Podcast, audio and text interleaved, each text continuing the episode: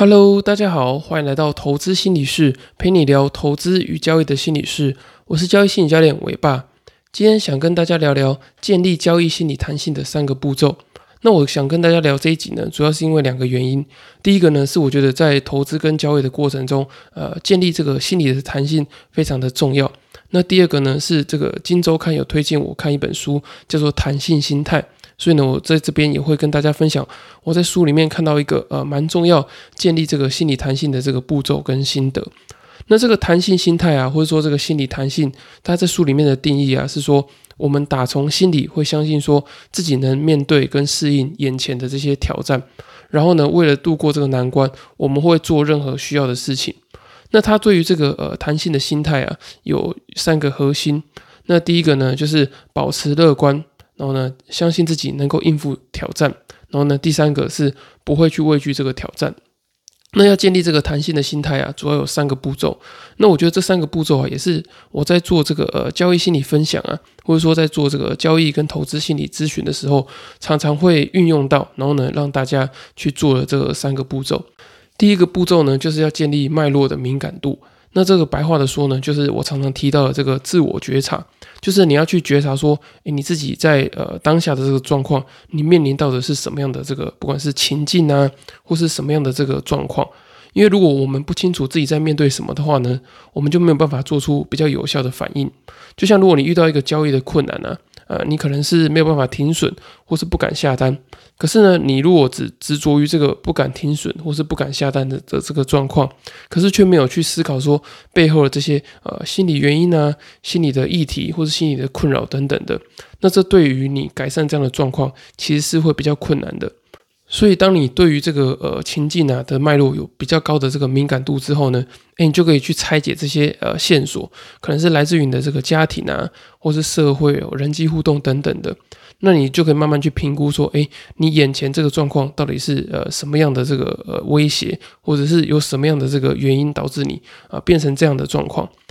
那我这边就举一个例子给大家听，就是我以我这个七八年前这个投资失利的这个经验，就是当时啊有这个呃借钱投资啊，然后过度杠杆，然后追求高风险的这个获利的商品，然后呢我那时候的状况啊，就是我很容易会呃去用很多的资金，就是我每一笔钱我都会用 all in，然后呢或是会去做这个融资啊，或者是呃去做这个借贷借这个信用贷款来做投资，我就想要赚很多的钱。然后呢，追逐很高的这个呃损益的波动啊，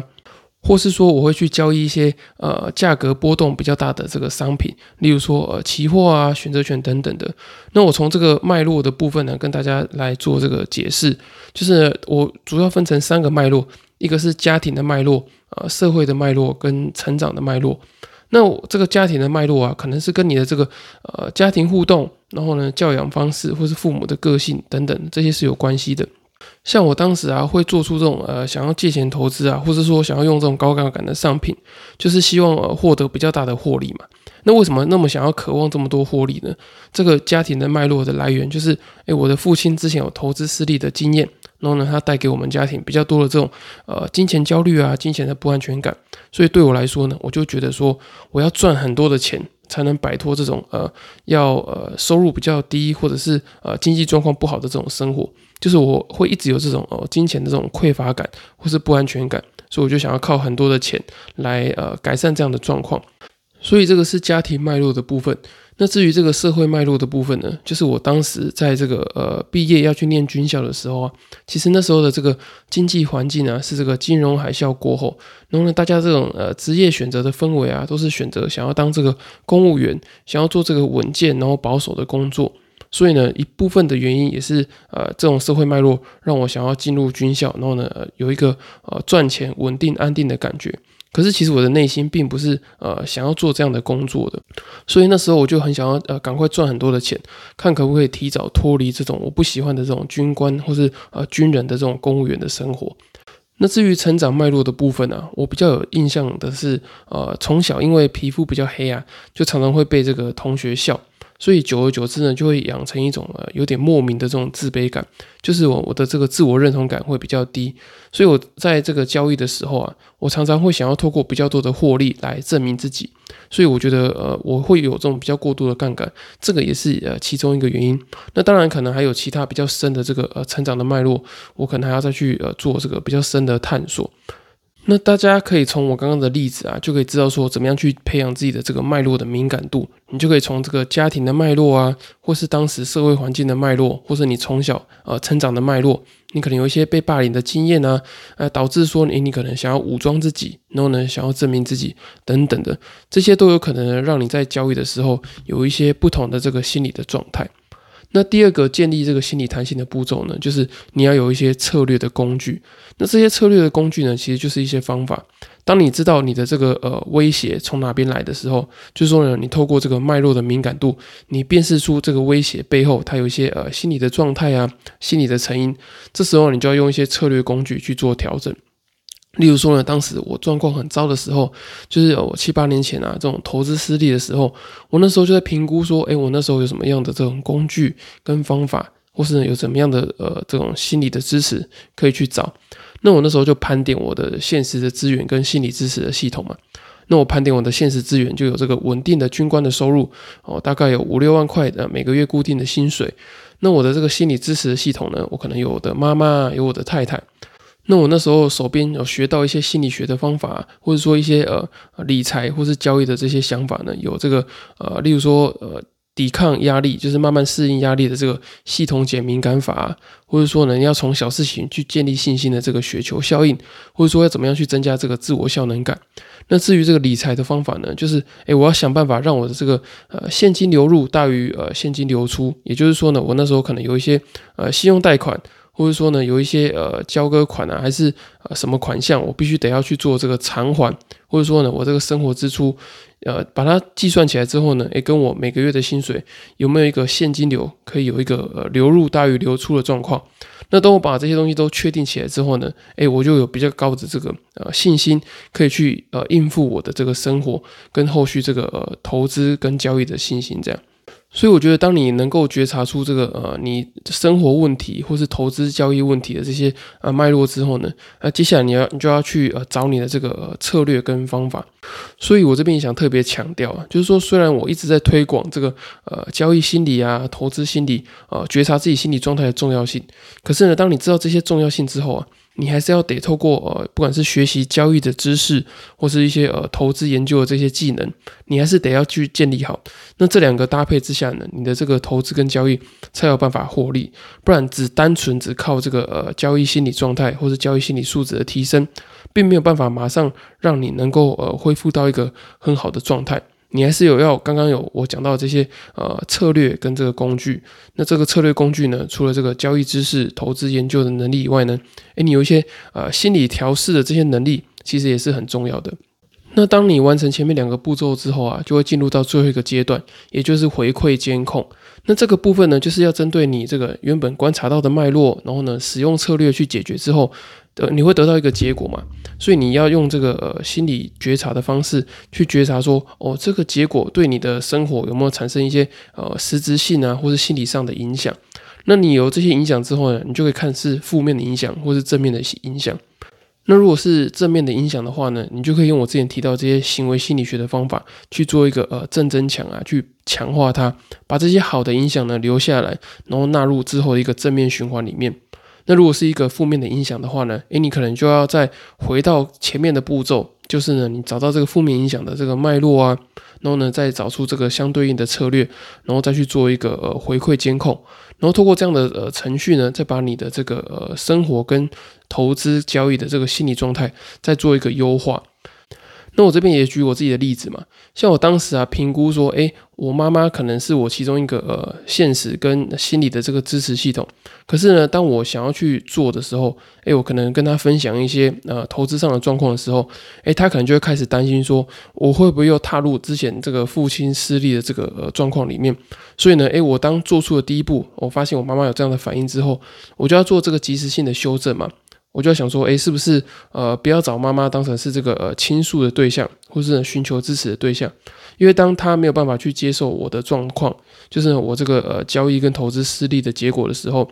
诶，他可能反而会变成是我一个心理上的负担，因为我会害怕说他会不会继续的担心我嘛，所以反而会造成我这个投资跟呃生活上可能都会有不少的这个心理压力。所以我就想说，好，为了不要先让妈妈担心，我就决定先不要跟他讲这个事情，然后呢，等我。近几年状况比较好转之后呢，诶，我才慢慢的跟他说，哦，原来我这个六七年前的状况到底是怎么样？那呢，现在的状况已经改善非常多了，请他不用放心。所以我觉得，呃，你在想一些策略跟一些呃能够实际执行的方法的时候，先不要投入全部的心力。就像呢，我一开始先跟我妈妈分享一点点我的这个呃状况，可能没有很好的时候，诶，他就开始有一些呃比较大的反弹跟担心。所以呢，诶，我就及时做一个回馈跟修正。那么当这个回馈修正之后呢，呃，我就去找其他的这个资源来协助我。那事后来看呢，我觉得这样的决定也是蛮正确的。因为如果当时跟妈妈讲的话呢，诶，我可能后面就会有呃更保守，然后呢更不敢去做一些呃呃决策啊，或者说我可能就会放弃做这个呃交易的这个学习。我会觉得这有点可惜。那分享完这三个步骤之后啊，我真的蛮推荐大家，就是如果遇到这个一些呃交易啊或者投资上的这些心理困扰的时候，其实都可以启动这样的程序。那就算不是在这个投资跟交易上面呢，我觉得你也可以在生活中，你遇到一些困扰的时候啊，其实也是可以启动呃，就是先找它的这个脉络，能不能增加你的这个脉络的敏感度之后呢，你再去找这个策略跟方法，然后找完策略方法之后啊，你再去做一个呃回馈的监控跟修正。那我这边再举一个例子啊，就是大家常常会有这个呃不敢停损的这种状况嘛，就是呃不敢停损，其实是蛮多人的这个交易心理的困扰。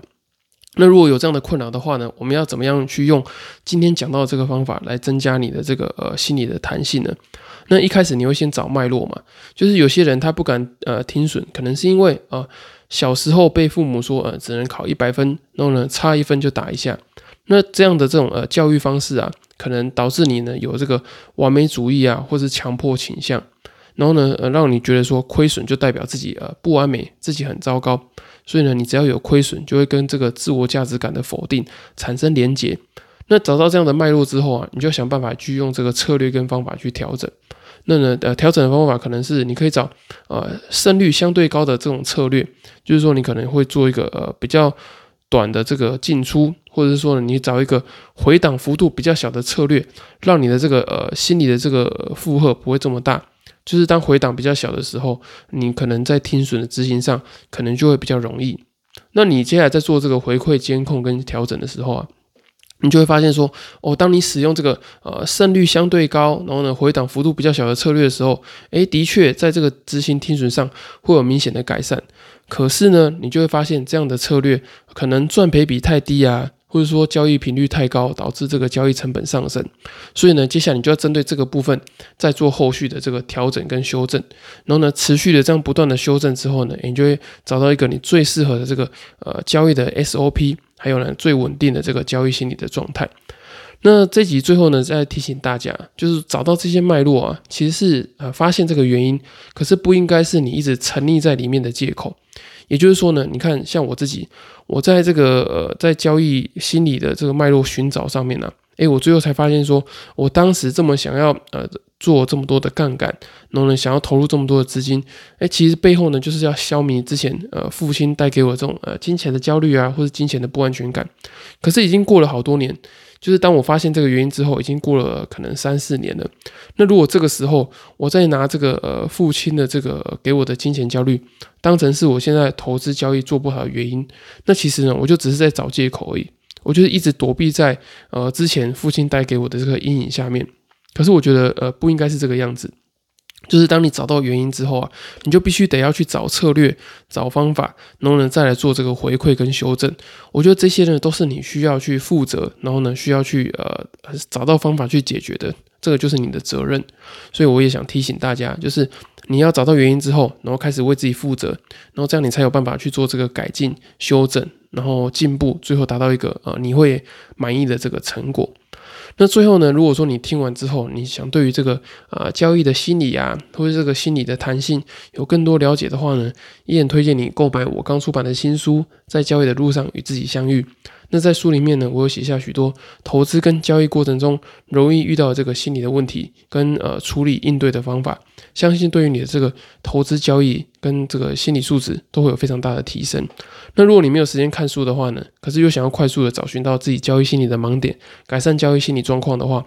也欢迎你透过这个资讯栏的表单，那你可以透过线上交易心理咨询的方式呢，来跟我做一个呃交易心理的这个讨论。然后呢，我可以帮你找到这个啊，你的这个交易心理的状况啊，是来自于什么样的这个心理议题，然后帮助你做一些心理的调试。那如果说你没有付费的考量的话呢，也欢迎你透过第二十四集的题目，你可以传讯息给我，我可以帮你做一个呃免费简易的交易心理咨询。好，以上就是今天的内容，谢谢大家的收听。那如果说呢，你对于这个呃心理弹性或是弹性心态有很深入想要了解的这个好奇跟兴趣的话呢？也很推荐你去购买这个金周刊出的这本新书，叫《弹性心态》。那我会把这个书的资讯呢做这个分享，然后呢放在资讯栏跟我的粉丝专业。那我也会预计在粉丝专业做一个抽书分享的活动。那近几天呢，大家也可以再找时间过来我的粉丝专业看一下这个抽书的活动。那如果说大家还有其他问题的话呢，也欢迎到这个 Apple Podcast 给我五星的评价跟留言。然后呢，我会在之后的节目再回复给你们。然后呢，如果你们来留言跟评价的话，我会非常的开心，因为你们的支持呢，就是我持续分享最大的动力。好，那今天的节目就到这里，祝大家交易跟生活都顺利，我们下次再见喽，拜拜。